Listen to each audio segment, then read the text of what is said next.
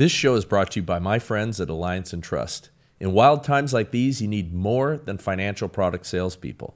You need a firm that looks at the entirety of your life and helps you with strategies that coordinate all disciplines of good stewardship so you can manage wisely what God has given you and thrive in these times of chaos and confusion. Have a team that acts as consultants in the business of you.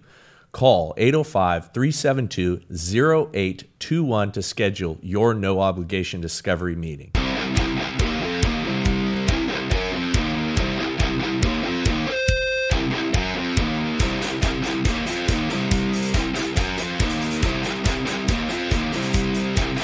Welcome to the Bryce Eddy Show, where we are working hard to be a threat to the Great Reset and uh, also put the man back in mankind because both women and men need that.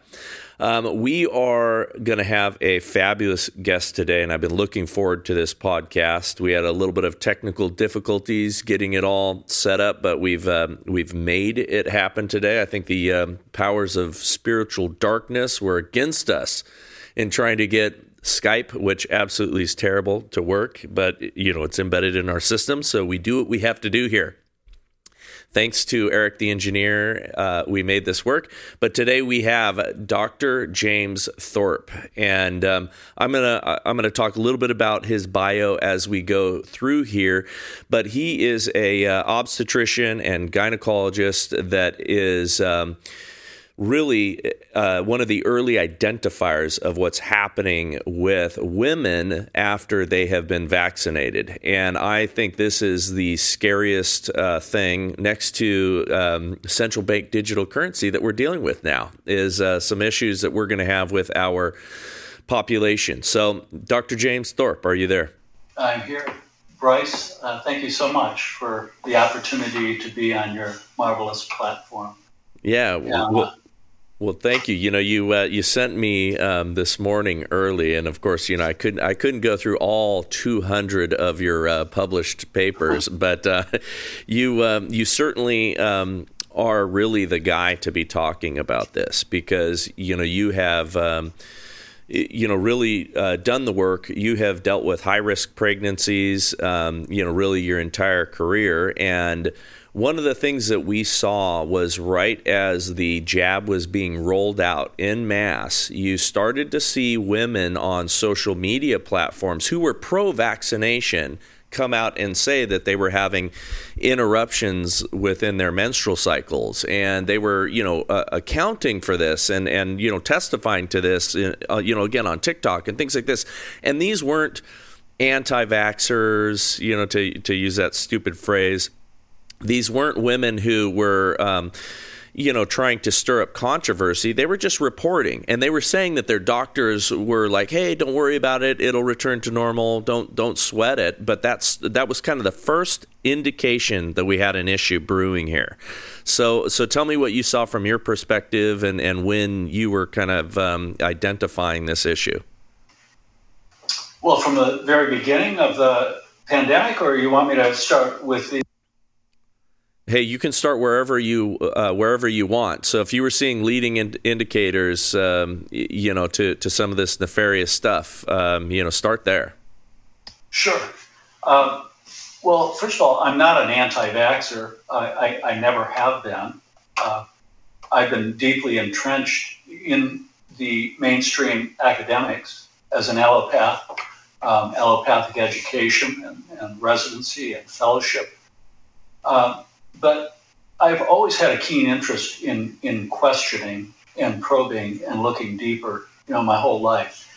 And uh, through the turn of the century, uh, I was very intrigued with the SARS and MERS, SARS-CoV-1 epidemic, and started doing a lot of research on that. Um, and as I came into 2019, and you see the forces uh, and multiple different sources where they start talking about having a pandemic, and uh, you know Dr. Fauci and many others, and actually later in that year of 2019, actually having a simulation was quite scary.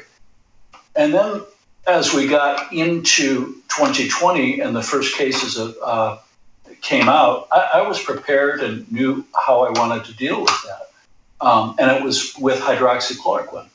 Why would an obstetrician and maternal fetal medicine specialist like myself know anything about hydroxychloroquine?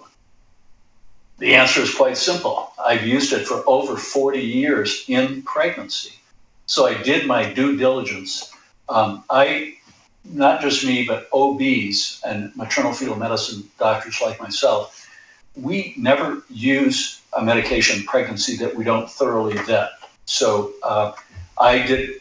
I've been using hydroxychloroquine in pregnancy, and so has everybody else for the last half a century. Uh, why? We use it for women with autoimmune disease, um, and especially with lupus. So I had extensive experience with it. I knew from the NIAID funded studies how effective it was against SARS CoV 1. And I knew that it was safe even in the first trimester, second trimester, third trimester in breastfeeding women because we've been using it. Um, internal medicine physicians, family practice doctors, rheumatologists, flight surgeons, we, we all used it in pregnancy. Um, so we knew it was very safe. We knew it was safer than Tylenol or aspirin or Motrin. We knew it was safer than most drugs that were over the counter. And so when I was reprimanded, formally reprimanded, and it was I was threatened by pharmacists and by uh, professional organizations to not use it. That was a real head scratcher for me because I, I'm very confident in, in my skills and my knowledge and in my clinical expertise for 40 years. Why in the world would they not allow me to use a, a drug that I was very comfortable with in pregnancy? And the other thing, Bryce, is that uh, that I had uh, was very well aware of the FDA and CDC website, which was bragging about how safe and effective it was in pregnancy saying that it was extremely safe even uh, throughout pregnancy and even in breastfeeding moms and even in children. And I mean pushing it. Now, that was 10 years ago. Unfortunately, they forgot to scrub their website. Uh, they finally have, and they removed it, but I still have that screenshot from uh, the FDA and CDC. So something was really wrong there. Uh, and then I saw the shutdowns and the lockdowns and then I started hearing about a vaccine that's being produced, which was very, very scary for me because I knew that a vaccine um, for these RNA viruses was worthless from the start because their doubling time is so short. I we deal with uh, i'm not an infectious disease expert but i really am in pregnancy because we deal with a lot of infections in pregnancy that are very important so i'm very well aware of, of uh, virology, and, and I'm very well aware of the futility of chasing a rapidly, rapidly dividing uh, virus uh, like influenza. And now uh, the use of a mRNA vaccine for the SARS-CoV, essentially uh, uh, what we know to be the common cold, was wrought with futility and danger. Yeah. So um, talk a little bit about I, am seeing some more studies you know come out on ivermectin that are showing that ivermectin you know may not have been that useful. Are you seeing some of those um, uh, you know Alex Berenson's you know publishing that and you know pushing back on people? Do you you know uh, um, hydroxychloroquine sort of took a back uh, a back seat for a little while in regards to media, um, you know, and then ivermectin sort of rose to prominence. Do you have any any thoughts there? Uh, extremely safe and extremely effective. Um, and I, uh, you know, I I have a great deal of respect for Alex Berenson, uh, but I, you know, I just disagree with his data interpretation. We've used it. Um, it's very effective, very safe. It's been around for a long time and you're probably not aware of this, but but it's that's been used for like 35 years as well, um, and and you know it's been used extensively around the country, especially in uh, like take the Amish community. The Amish community has used it for 35 or 40 years for everything, um, and they found it to be very safe and effective. And when I go to um, ivmmeta.com, which is an accumulation of the statistics and all the studies on ivermectin showing the reduction in morbidity and mortality, it's, it's quite impressive. Uh, it looks to me, and in my clinical experience, has been very effective, very effective in terms of uh, reducing the morbidity of the disease and the length of disease and clearing symptoms. Yeah, I mean, you know, of course, it's personal anecdotes, but you know, uh, on my end, but we we've had you know many people who their you know turnaround came pretty swiftly after um, ivermectin, and so um, you know, it's it's seemed to be effective, but I was just curious because I was starting to see that bubble up, um, and Alex uh, Berenson's been pretty aggressive about it lately, and um, you know, I, I, respect him. He's been he's been right on some things, but wrong on others. But I respect his efforts, so I, I was curious as to what your thoughts were there. So, um, you know, let's let's talk about you know um, you know, okay, early on, you know, you you started to see that okay, something was afoot something nefarious was going on. Um, you know, they were playing some games. It, it, was pretty clear to most of us. You got a front row seat to it, of course, in your practice. But um, moving forward to the um, actual jab itself, and and you know all of that. What um, you know, what did you start to see there? And and let's start to you know to really get specific on on some of those issues. Mm-hmm. Yeah. So um, as 20 progressed, year 2020, and then, of course, the very end of uh, 2020, they rolled out that vaccination, the mRNA genetic technology shot. Uh, it's not really a vaccination, as you know. Uh, yes. So that was rolled out uh, in, in December of 2020. And it was uh, after the first quarter where I started seeing a lot of complications in my clinical practice. So, in my clinical practice, um, and again, I, I separate that out from my research because a lot of the research that I've done, none of it is really from my clinical practice. I'm not allowed to take that from the clinical practice. If I go into my uh, my EMR platforms, um, I'd be fired, as as others have done been fired for doing that. That's proprietary data. It, even though they're my patients, it doesn't belong to me, and I'm not allowed to look at it unless it's my patient. So uh, what what I noticed was a significant um, significant increase in, in miscarriages. I saw a massive increase in abnormal menstrual function. Um, now, I focus on pregnant patients only, but I see a lot of patients that are not pregnant that, that come to me, and there was just a, a, a massive increase in menstrual abnormalities. Um, and then I started seeing an uptick, a significant uptick in fetal deaths. So that's really what stimulated me to aggressively pursue the governmental database um, I started developing networks uh, worldwide. I, I have uh, uh, what I call Trojan horses uh, all over the world that that uh, some of which that are vocal and bold and courageous, others of which have chose to save their career and stay in the closet. And I uh, I've spoken with people all over the world that saw the same thing that I did, and they gave me some really hard data. So I started immediately going to the governmental data and mining the governmental data. And what what I saw was just utterly catastrophic. I want to go back to the summer of 2020. Um, as I suggested to you, I was raising my eyebrows. I suspected something really bizarre, um, maybe nefarious going on.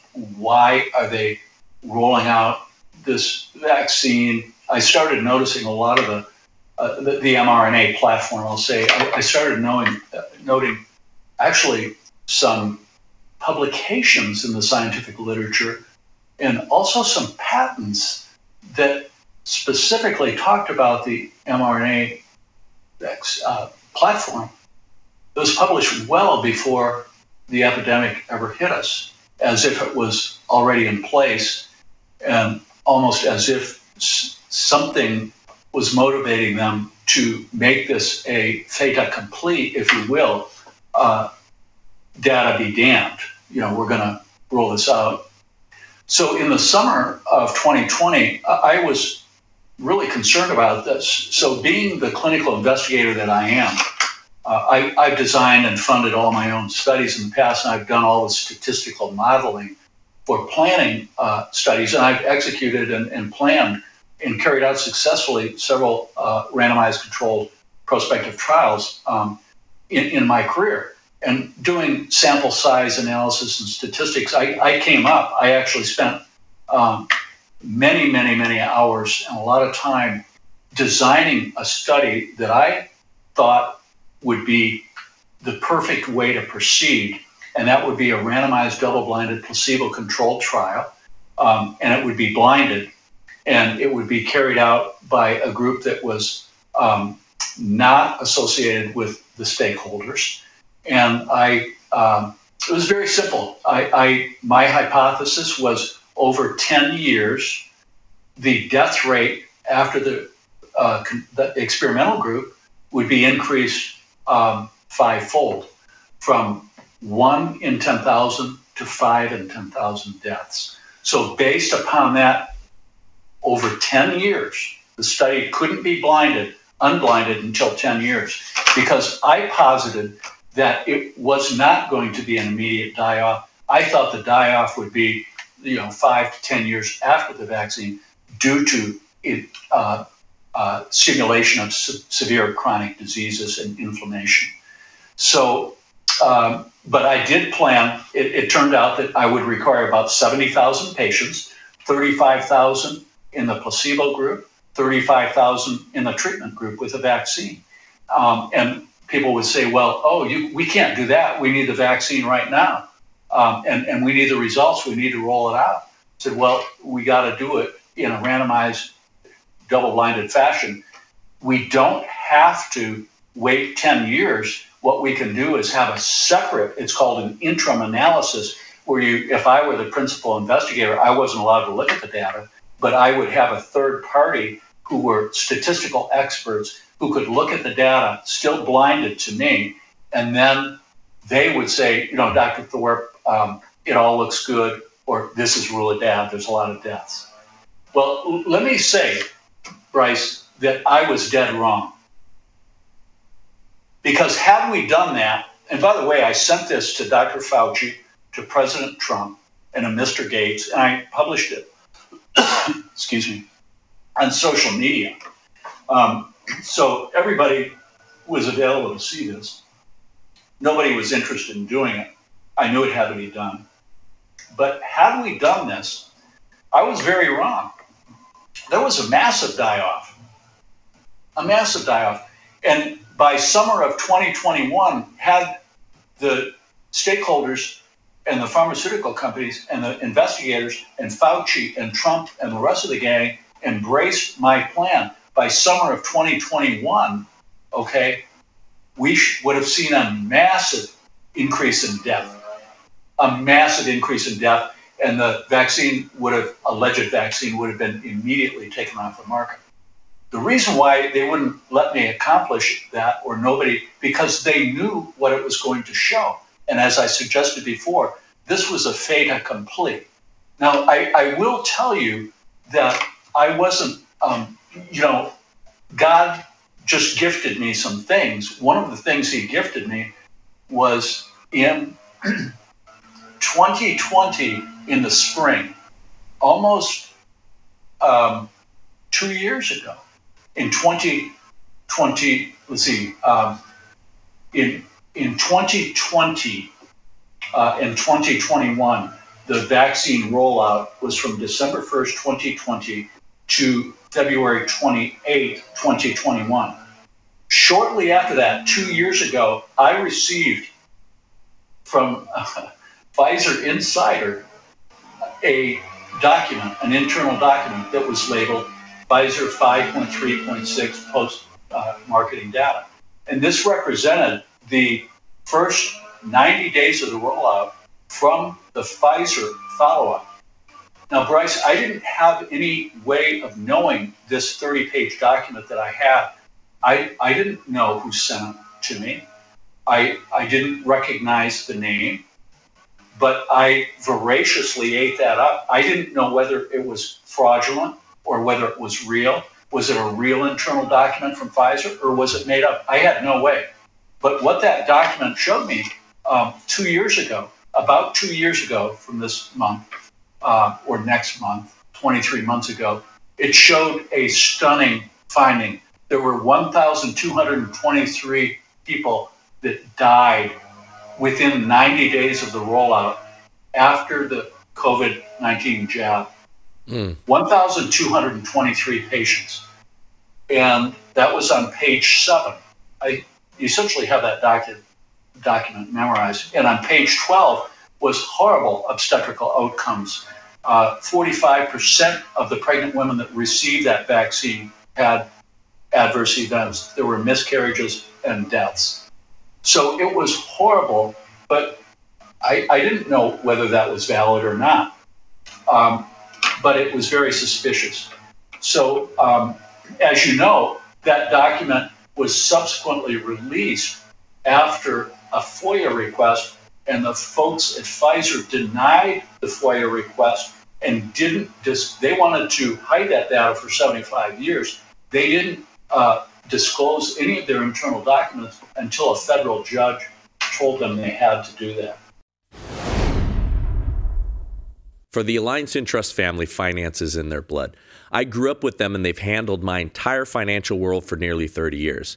And as a testament to their talents, they've managed to keep me not just out of trouble, which in and of itself is remarkable, but they've helped me build real wealth. They've assisted me through complex business transactions and family matters now, even my daughters are working with Uncle Randy to put financial disciplines in place for their futures. Invest with people who share our values and will help you to be a good steward with what God has given you. Let Alliance in Trust help you to plan for what's next. Visit aewealth.com or call 805 371 8020 to learn more. Yeah, my, my, um, initial concern, and I thought we'd never see anything. Uh, uh we we would never see anything like this, and I don't think we've ever seen anything like this in in history. But they pushed so hard for pregnant women to get this. They pushed so hard for. Um, you know everyone, but it feel it felt like there was just a um, massive disregard for any kind of personal risk taking.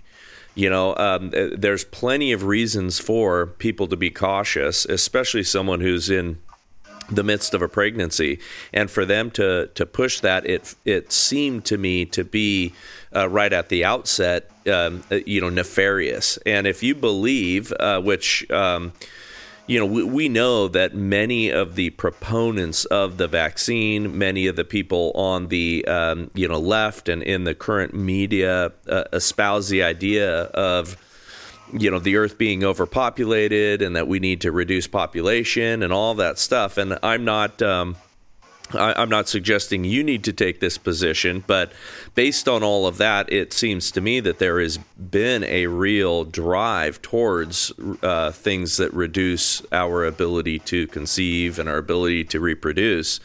So uh, it you know that that is the only context in which it seems it makes sense to me for them to be so cavalier and and drive so hard at having you know women and pregnant women be um, you know, ha- have this thing foisted upon them so aggressively.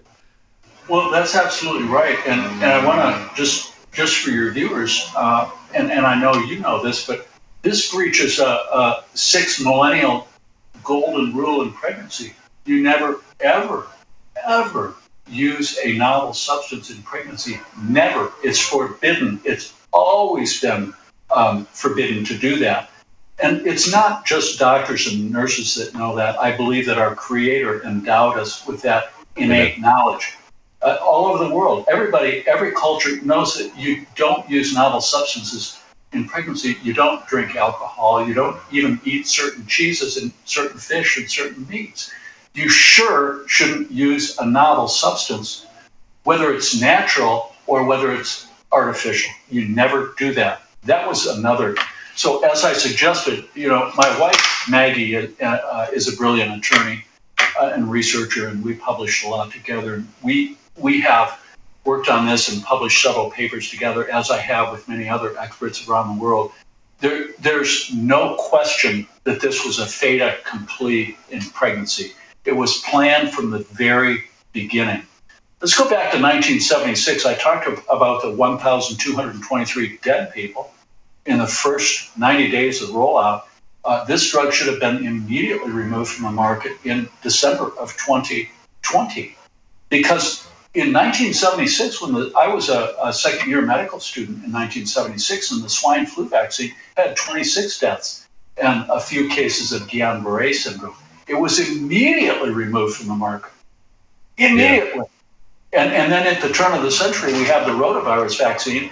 Same thing. There weren't even any dead uh, deaths from that. There were only a few cases of a, a bowel complication in toddlers called intussusception, immediately removed from the market uh, was reinstated, but it took five years, and none of those cases were related to the vaccine. So, what was the difference? Uh, the difference between those two scenarios, where a danger signal prompted immediately removal, and then in 2020 and 2021, you have a danger signal that is a thousand times greater than ever recorded in vaccinology or medical history, and it's just we ignore it. So, so that was very, very concerning too. Now let's go through the rollout in pregnancy. Um, well, well, first of all, let's go back to uh, to 2020, and in May of 2020, we have a concerted effort. You know, all the nebulizers were pulled off the market. You couldn't get a nebulizer in the the hydroxychloroquine was pulled off the market. Actually, in several countries where it was over the counter, it was pulled off the market six months before the pandemic.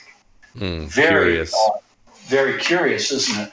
Um, and and so hydrogen peroxide pulled off the market uh, in terms of availability. It wasn't this. They weren't vitamin C. Same thing with all of the natural agents that we would use. They put a stumbling block in in front of us. So it, it was very very curious and you know that study, um, and I'm going to call out names uh, if if you're uncomfortable with that. I, I don't like I don't like attack. I I I'm I try to extend love uh, in in the message that I give now, but I don't extend uh, grace to people that have knowingly killed a lot of people or institutions. So I'm going to call those names out if you're okay with that liability. Yes. Yes. Okay. Let's go back to the Lancet Medical Journal. Uh, let's go back to spring of 2020, uh, you know, May of 2020, I believe it was. Lead author is a is a famous cardiac surgeon from Harvard, and it was published in the Lancet, and there were multiple authors, and uh, his name is um, Mandeep Mehra, M A N D E E P, Mehra, M E H R A. Dr. Mandeep Mehra was a lead author on a study that was completely fabricated. We're not talking about some underhanded uh, manipulation of data. We're talking about complete fraudulent data. This is how these people work. They're evil people.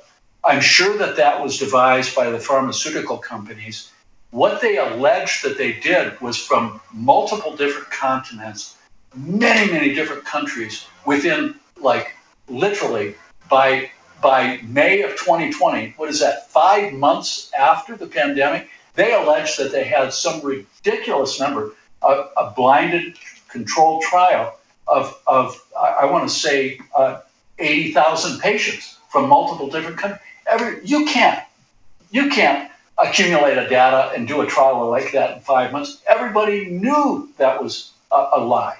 It was a big, huge demonic lie. And what did they do as soon as they published it? Um, it set the precedent. It set the precedent all over the world. We were not allowed to use it. Look at there's this study. All other ongoing studies of hydroxychloroquine were were falsely uh, stopped, fraudulently stopped because of this study. And it, the hydroxychloroquine itself was demonized, saying it's going to kill people. That was five months. Well, we all knew it was fake, so we demanded to see the data. They couldn't produce it, so they retracted the article. It was fraudulent. It was made up. But let's stop here for a little bit. How many people did Dr. Mehra, Mandeep Mehra, and the editor of the Lancet Medical Journal and the co authors, how many people did they kill? They killed millions by doing yeah. that because we, we now know, um, you know, that uh, as multiple experts around the world have shown that early treatment with those drugs result in a 99% efficacy. And I want to call out one of my heroes is, course, Zev Zelenko and all the others, uh, yeah. you know, Eric Corey and, and Peter McCullough. But Ben Marble, Ben Marble was kicked, uh, was fired from an emergency room in Louisiana because he wasn't, he refused the jab. And he started a company called MyFreeDoctor.com. Dr. Ben Marble has treated 200,000 patients pro bono in every state of this country uh, collectively. He's practiced, Amen. treated them by telemedicine. And you know what? His success rate, even with more advanced disease, was, uh, including all the patients, was 99.9%. So, this, in other words, let's look at this another way. Mandeep Mehra and the Lancet and the medical industrial complex killed millions of people by putting out fraudulent misinformation. And they have the audacity of accusing me of misinformation that's dangerous. What is that called? Spiritually projection, right? Yeah. And then the same thing was performed with hydroxychloroquine, uh, with ivermectin. So it's the same story right out of this corporatist playbook. It's horrible. You must start taking care of your liver now more than ever. Why? Because the latest data from the American Heart Association indicates that adults with fatty liver were three and a half times more likely to have heart failure than those without. The American Liver Foundation says that 100 million Americans have fatty liver, which means many people are at risk. We throw everything at our livers cholesterol, alcohol, toxins, Tylenol, statins, cigarettes. That's why so many of us have a sluggish, fatty liver that makes us gain weight and lose energy. For decades now, your liver helped you with over 500 key functions every day. It's time to help your liver. There is a solution Liver Health Formula, an all natural supplement which contains 12 clinically proven botanicals that help recharge and protect your liver. It's manufactured right here in the USA and approved by American doctors. So, if you're looking to ignite your fat burning metabolism, boost your energy, and transform how you look and feel, try Liver Health Formula and receive five free gifts when you order today. First, you'll receive a free bottle of nano powered omega 3 to keep your heart healthy. You're also getting four free ebooks to support every aspect of your health. Try Liver Health Formula by going to getliverhelp.com forward slash Bryce and claim your five free bonus gifts. That's getliverhelp.com forward slash Bryce. Yeah, that's the that's the war we're in, um, and those early interventions would have prevented many many deaths, and I think that's become super clear now um, that these people stood in the way and intentionally we're stood we're standing in the way. Um, you know, many of which have, you know been enriched by the pharmaceutical companies or positions within our government or all sorts of you know different ways that they were rewarded for for doing that, all for the purposes of pumping up these COVID numbers so that they could bring about some of their um, political aims, which now it's become quite clear. Um, and and many of these people, you know, I mean, uh, uh, we're going to have to wait for them to see justice because it doesn't look like um, many of them will ever answer, at least you know here on Earth, for the things that they've done. I'm glad for your bravery and courage for calling them out and doing what you're doing.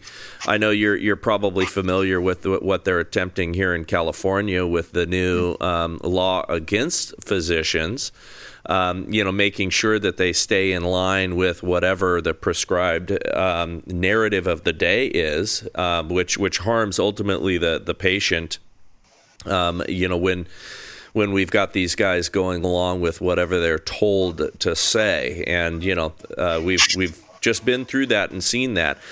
Um, what what I'd love for you to talk a little bit about is is um, what you see the um, damage as with respect to our um, population. I know how sensitive, you know, women's menstrual cycles are and just, you know, kicking those off kilter and, uh, you know, that, that delicate balance uh, that God's created, um, you know, creating some disorder or chaos in that has far reaching implications with respect to our population and our fertility as a nation. Um, what what are you seeing? What are you projecting? You know, what kind of concerns do you have there?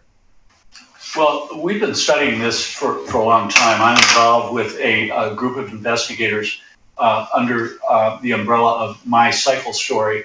And My Cycle Story goes back to Tiffany Parotto. And this, uh, she's a brilliant young lady from the Tampa area in my home state. Um, and she started on this, and she's not a physician or nurse. She's a brilliant young uh, um, uh, marketer, PR. Um, but she started having um, a massive number of patients complain of it. She started a Facebook group, and tens of thousands of patients immediately, you know, logged in and, and said, "Yeah, since since the vaccination, horrible, catastrophic." Not just missed a day or had some spotting vaginally. No, I'm talking about massive, some of them life-threatening hemorrhages that were just out of control. So when there got to be tens of thousands of patients on that uh, on that Facebook group, of course, what's the most logical thing for the medical industrial complex to do, right? Shut them down. they shut them down. They yeah. threw all those patients under the bus because it was an inconvenient fact that was interfering with their narrative and pushing the vaccine. Um, so, so l- let me go back through, if I may, just a, a maybe a quick uh, uh, ontogenesis, if you will, of, sure. of, how things progress from the pregnancy aspect. So we, we're back in 2021. The vaccines rolled out in May of 2021. The second individual that I will attack and personally make some accusations of that needs to answer to a um, crimes against humanity. It's not just the Lancet and Mandeep Mehra and all those authors from the Lancet, but now we have an even more egregious breach. This is the New England Journal of Medicine. The editor in chief, his name is Eric Rubin, the famous Eric Rubin, who went to the FDA advisory and said, Well, we don't know what's going to happen with the children. Let's just roll it out in them and see what happens. That was his quote in Jeez. front of the advisory. So what did he do? So he doesn't have any bias, right? So he published this Shimabukuro. There's 21 authors in the Shimabukuro article that push this on pregnant women, and they said it's safe and effective. They keep repeating safe, effective, and necessary for pregnant women. There's never any safety data. Well, Dr. Shimabukuro and the 21 authors on that study have all major conflicts of interest. They're all federal employees, each and every single one of them. And if that were not bad enough, Tommy T. Shimabukuro, the murderer, the mass murderer, he was actually the head of the CDC Vaccine Advisory Committee. That in of itself should have excluded him with a major conflict of interest. Yeah, um, wow. You know, it's it, it's just horrible. So they just pushed it out, and they said, well, it's necessary because well, pregnant women are more likely to die. Well, that was a complete lie. You know, my colleague Beth Canellis from University of Texas Houston, a maternal fetal medicine doctor, actually my alma mater, where I did my fellowship, she published a massive study uh, last year documenting that that's completely false and it was all COVID 19 patients. Of the patients that were the women that were pregnant compared to the non pregnant women with COVID 19, they had a far less, statistically significant, far less risk of death and ICU admission, which was their absolute contradiction of the false narrative. It was never safe in pregnancy, it was never effective, and it was never necessary. And you can extend that to the entire population of the vaccine too, not just pregnancy. So, so then we're up to uh, this article uh, being pushed all over the world. You know, everybody, you know, bows down and worships the false god of the New England Journal of Medicine, they don't do their history and understand that it's a completely fraudulent uh, journal, like most of the mainstream journals are. They're owned by pharma. So then what happened? Then, along about July, um, there was a, a, big push to uh, to advise from my board, the American Board of Obstetrics and Gynecology, um, who apparently is corrupt, the American College of OBGYN, which is corrupt, and the Society of Maternal Fetal Medicine.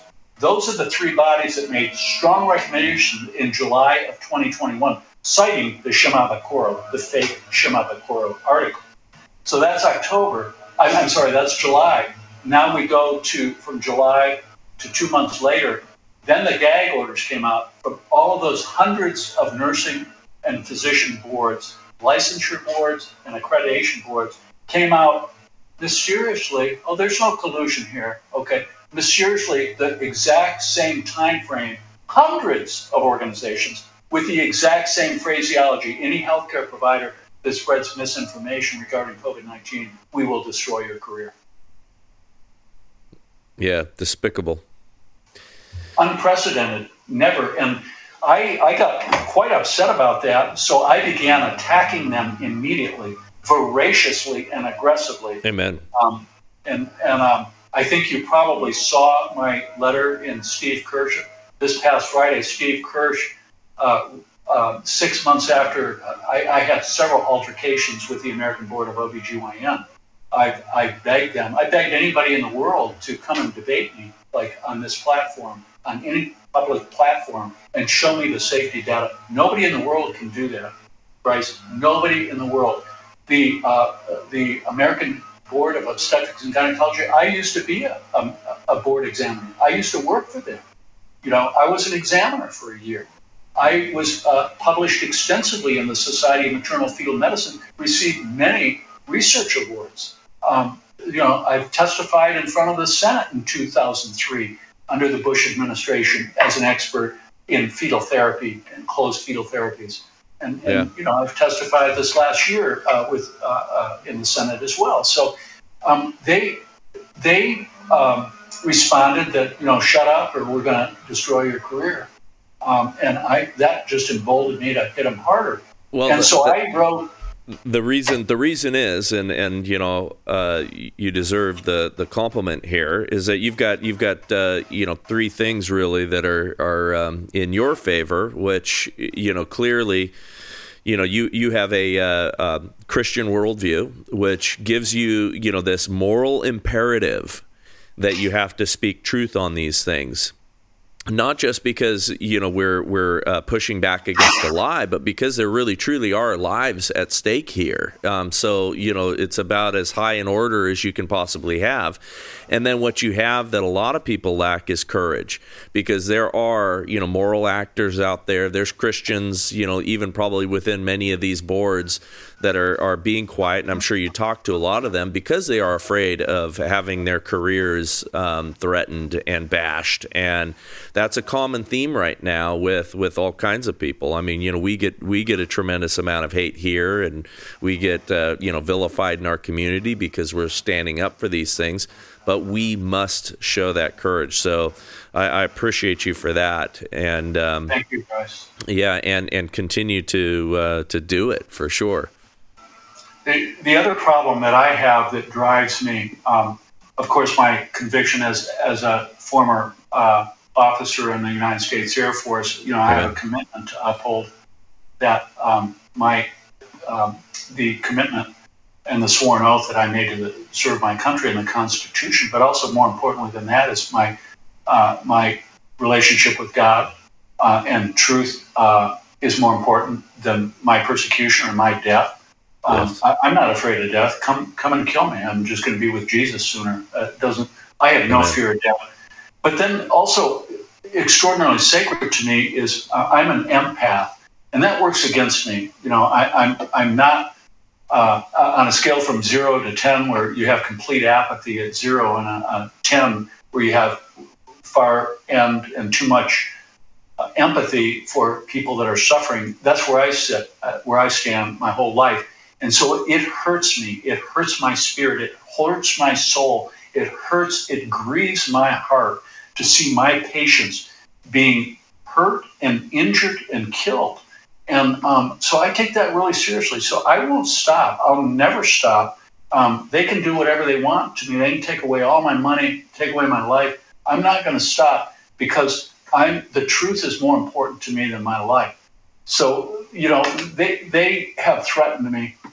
You know um, I think that that um, the the work that we've done off this governmental data and that is going to be published in um, we published numerous articles as you know over the last three years, but this article that's going to be published in a major peer-reviewed medical journal that you've seen, and I'll show you some slides on um, this is irrefutable. This is governmental data.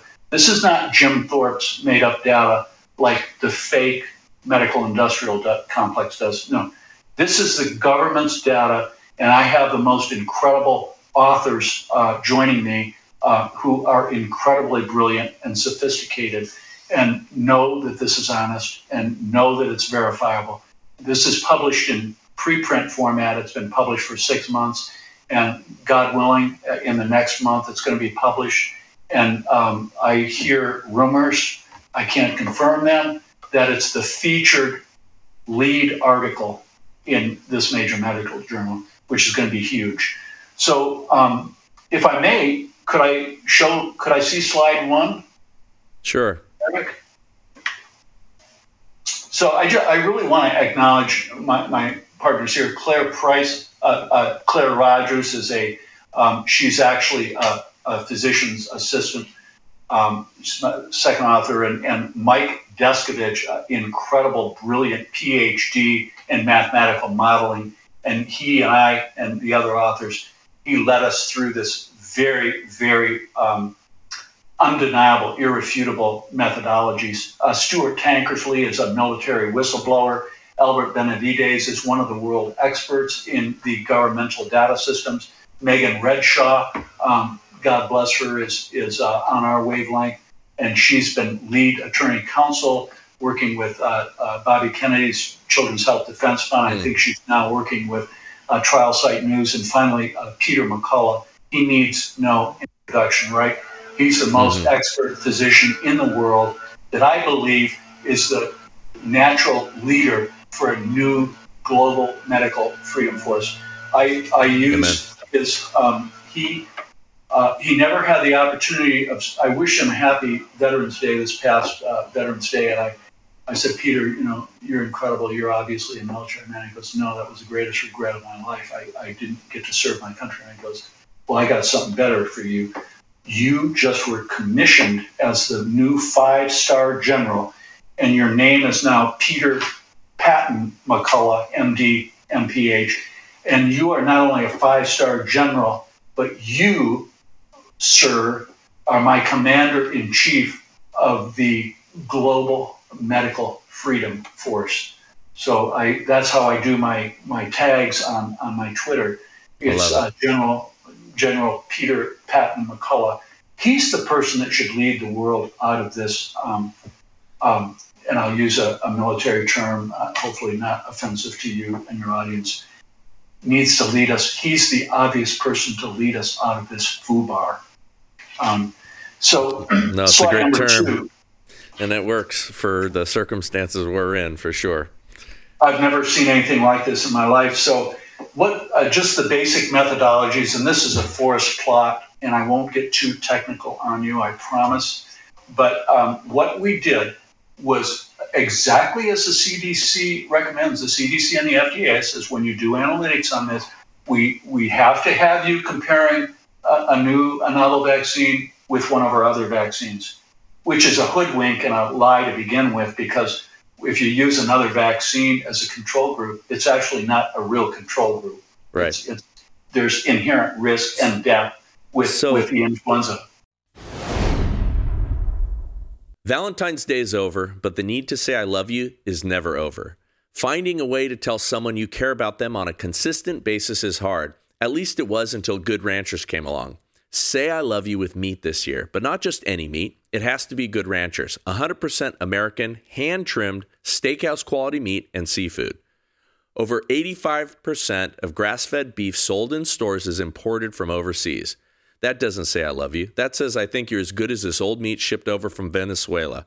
Don't say that. Instead, use my code Bryce to get $30 off when you order any box from Good Ranchers today. Nothing says you care more than prime cuts of beef, pasture raised chicken, and premium quality seafood. You can get all of it delivered every four, six, or eight weeks at goodranchers.com. Ditch the usual gifts that just don't cut it anymore. Say it with a subscription to American Meat instead. Snag your $30 off with my code Bryce at goodranchers.com today. With a 100% satisfaction guarantee, you can count on your monthly delivery of meat to always deliver the quality a great gift needs. Forget regular flour deliveries. Set up an easy, affordable, and delicious subscription to American Meat delivered today. And save $30 with my code BRYCE. Say you're the best with the best meat in America from Good Ranchers. Yeah, so let me let me ask you a question here. Well, you know, we get a, uh, a slide two there. Um, the uh, uh, it seems to me that they that they have to know that we would find out and we would start to see the results if the, if indeed this is um, a, a, push to uh, reduce our population and a lot of the things that they've written about and I think that this is what this is about. Um, it, uh, they worked so hard that there wouldn't be much of a control group. That's why you had the uh, uh, cor- corporate entities involved in pushing the pregnant women to get vaccinated and firing people from the military if they did not get vaccinated. You know, all of those things were were such a massive push to get people vaccinated as quickly as possible. And again, right at the beginning, we saw that the that this uh, particular uh, jab was not uh, operating as advertised. You know, we we knew it wasn't preventing people from getting the uh, the virus. We knew that it wasn't, um, you know, really uh, preventing any transmission or all of the things that they said. This is why we needed to do this so quickly. And so again, it seems to me as if you get everybody vaccinated, you got nobody left to show, you know, that that there wasn't an issue. And then by then, their designs on our population control and all that stuff have already been implemented and they can just go off into the sunset. They accomplished their goal. You're absolutely spot on. Uh, to rephrase that in one term, Overton's window. Yeah. They only look at options for the cause of all this death and destruction in a narrative that will serve their continued purposes of um, collecting money. So, you know, and bringing up the military, uh, you know, the, and you know as well as I do, and a, a dear friend of mine, um, Dr. Theresa Long, Lieutenant Colonel Theresa Long, blew the whistle on the DMED database. The DMED database yeah. is the most the most accurate database in the entire world, and she found the exact same things I did: horrible obstetrical complications, cancers, sudden death in her pilots, and she proved it with the DMED database.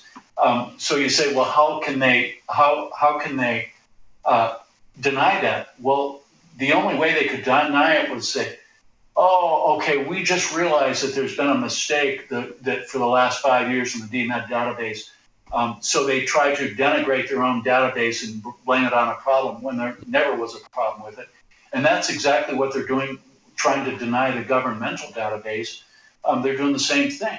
Wow. So in this this study, what we did, the, the methodology is very simple. We use the FDA methodology we looked at 18 months of the COVID 19 vaccines outcomes compared with a control group of influenza vaccines, which was 284 months, because that was used in pregnancy only after it was used for 60 years. It was approved by the FDA in pregnancy in 1997, midway through. So, as a start point, we used January 1st, 1998.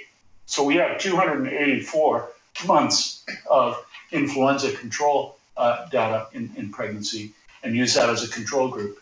And the FDA and CDC uses a twofold increase as their danger signal in what they call the proportional reporting ratio, PRR, which is exactly what we did. Bryce, we didn't see a twofold increase. uh, let me just get, throw some numbers out there.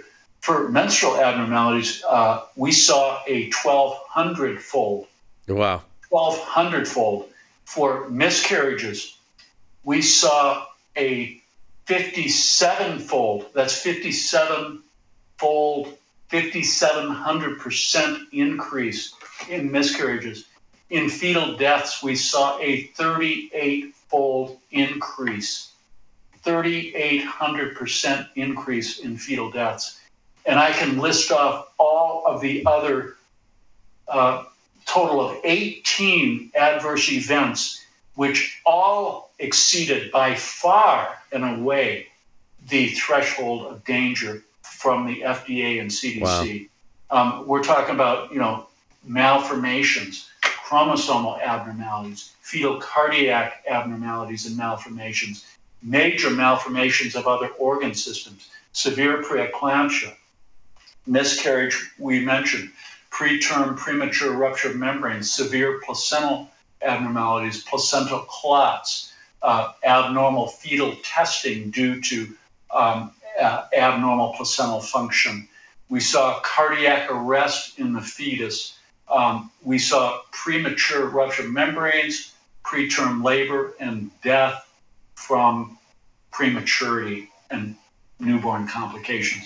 It's the most catastrophic data set one could ever imagine. And I can vouch for the veracity of it.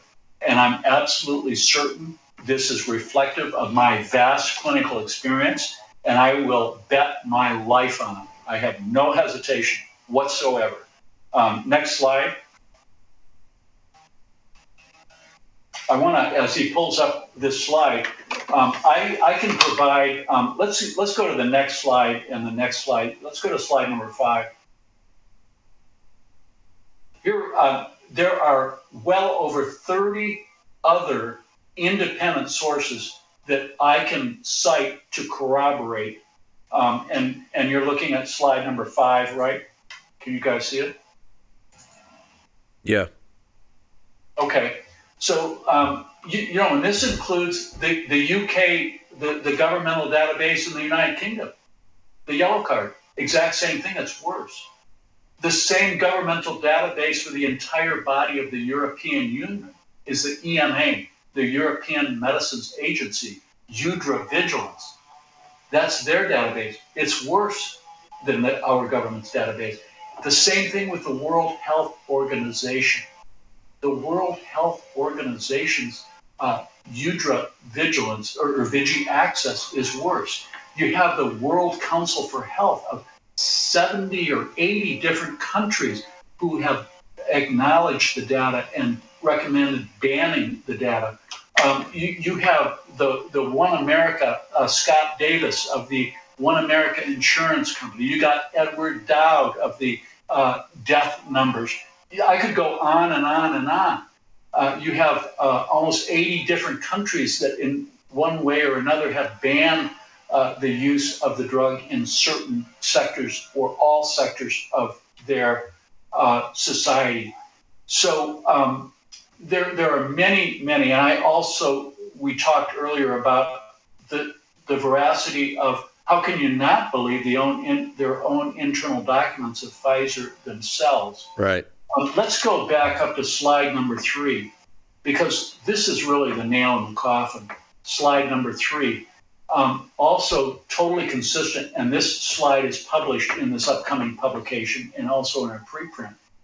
This is a whistleblower um, from your state under your fascist government out there, your fascist, uh, your fascist governor, and Pelosi and Adam Schiff and all these um, really um, the only way I can describe these people is they're they're evil, but they yeah. come come under a demonic deception.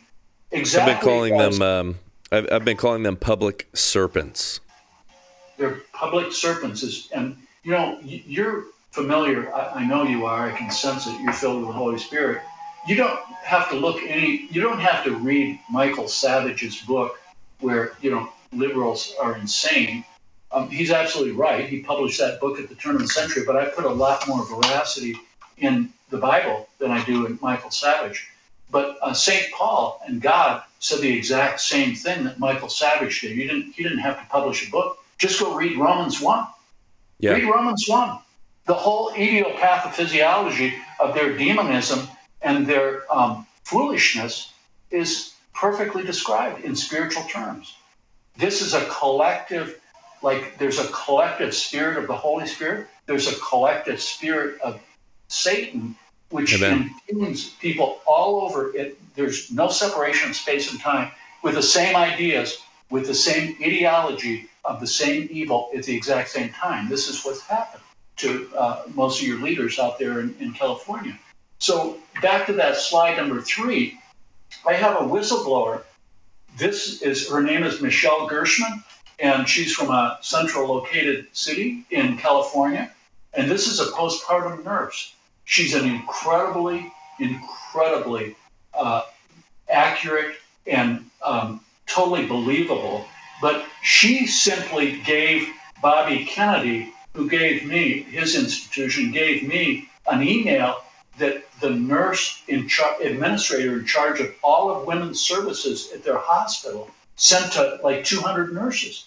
And she was so outraged with the email and the numbers that she blew the whistle. And she's been on with me all over the all over the country on platforms uh, like yours, and um, she tells it exactly as it was. That you know before the rollout of the vaccine, you know the there were you know a, a small number of babies that were in the intensive care nursery. There was only one to two stillbirths every two to three months. And then what happened uh, as, as we progressed into the second quarter of 2021, when the vaccine's been out for three to six months, the fetal deaths skyrocketed. And yeah, in wow, July, yeah, in July of 2021, it shot up to an institutional record of 22. And as the administrator of the nurse, this is not Michelle Gershman's data. This is right from the hospital administration. Michelle Gershman um, uh, had noted that that um, the, the, the administrator nurse that she got the, the the whole administrator of women's services said, and this isn't even all of them. There's many other um, there's there's many many other stillbirths that didn't come through labor and delivery that went to the emergency room, delivered at home, or delivered you know maybe in radiology when they were getting their ultrasound, or in another facility. So that was an underestimate. And then the same record was achieved uh, 11 months later in August of 2022. So this is a this is such a standard deviation when you look at that slide, um, and I can prove to you. Just put that slide back up there. Um, if you look at the stillbirth rate of um, for the three years preceding the pandemic, which is 2017, 2018, and 2019, when all these people were killed and injured from COVID 19 infection, what happened to the fetal death rate? It actually fell from the three prior years. You can see my metrics yeah. there. It fell from 5.83 per thousand births down to 5.74 per thousand births. So COVID 19 did not cause these. And the increase in miscarriages didn't start until after the rollout of this. Now, um, if you go down to slide number four, um, this is this is jaw dropping. This is even worse. This is from five whistleblowers uh, from Lionsgate Hospital in Vancouver. Um, Lionsgate Hospital in Vancouver, British Columbia. There were 13 stillbirths in one 24 hour period, Bryce. Wow. I couldn't even calculate that and keep it on the graph, so I had to cheat a little bit and say, well, it wasn't 13 dead babies in one day, uh, 24 hour period, it was seven days. And even when I uh, when I relax it like that and say it was for seven days, you're talking about a a 16% fetal death rate from the, the dam is breaking with all of this. You know that's what i think is clear to me is this is uh, given what you know um, and and you can you can uh, weigh in on this but i mean it's got to be accelerating at a pace that you know, even the the doubters uh, that that think that we're exaggerating or you know we're looking at you know data and manipulating it for our own purposes, but but yet they're kind of on our side. Um, they th- this is going to be undeniable soon because this is only going to get worse. I pray not, but I'm I'm afraid you're right. Um, I want to show your viewers, uh, if, if you go down to slide number six, uh, and I'll be brief on these subsequent. This is an article that we published, uh, COVID 19 and the Unraveling of uh, Science, is published uh, about a year ago, and um, not quite a year ago. And uh, what, what I did was I reviewed um, 1,366 peer reviewed medical journal publications documenting death and destruction after the COVID 19 shot. Okay, for 15 months, there were 1,366 peer reviewed medical journal publications documenting severe adverse events, including death, from the COVID 19 shots. And what I did was the journal was so impressed with this, it was published in the Gazette of Medical Sciences and I think it was March of 2022. And um, they uh, were so impressed that I had reviewed all those um, that I categorized them and they published every single one of the references in a separate 170 page hyperlink attachment to the pub, the electronic publication.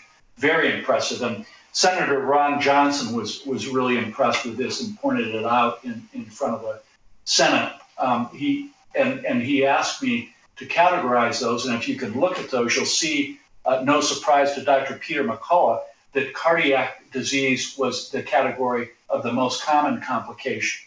And then the second most complication, common complication was vaccine induced thrombotic thrombocytopenia. And then the third most common was arterial and venous thromboembolism.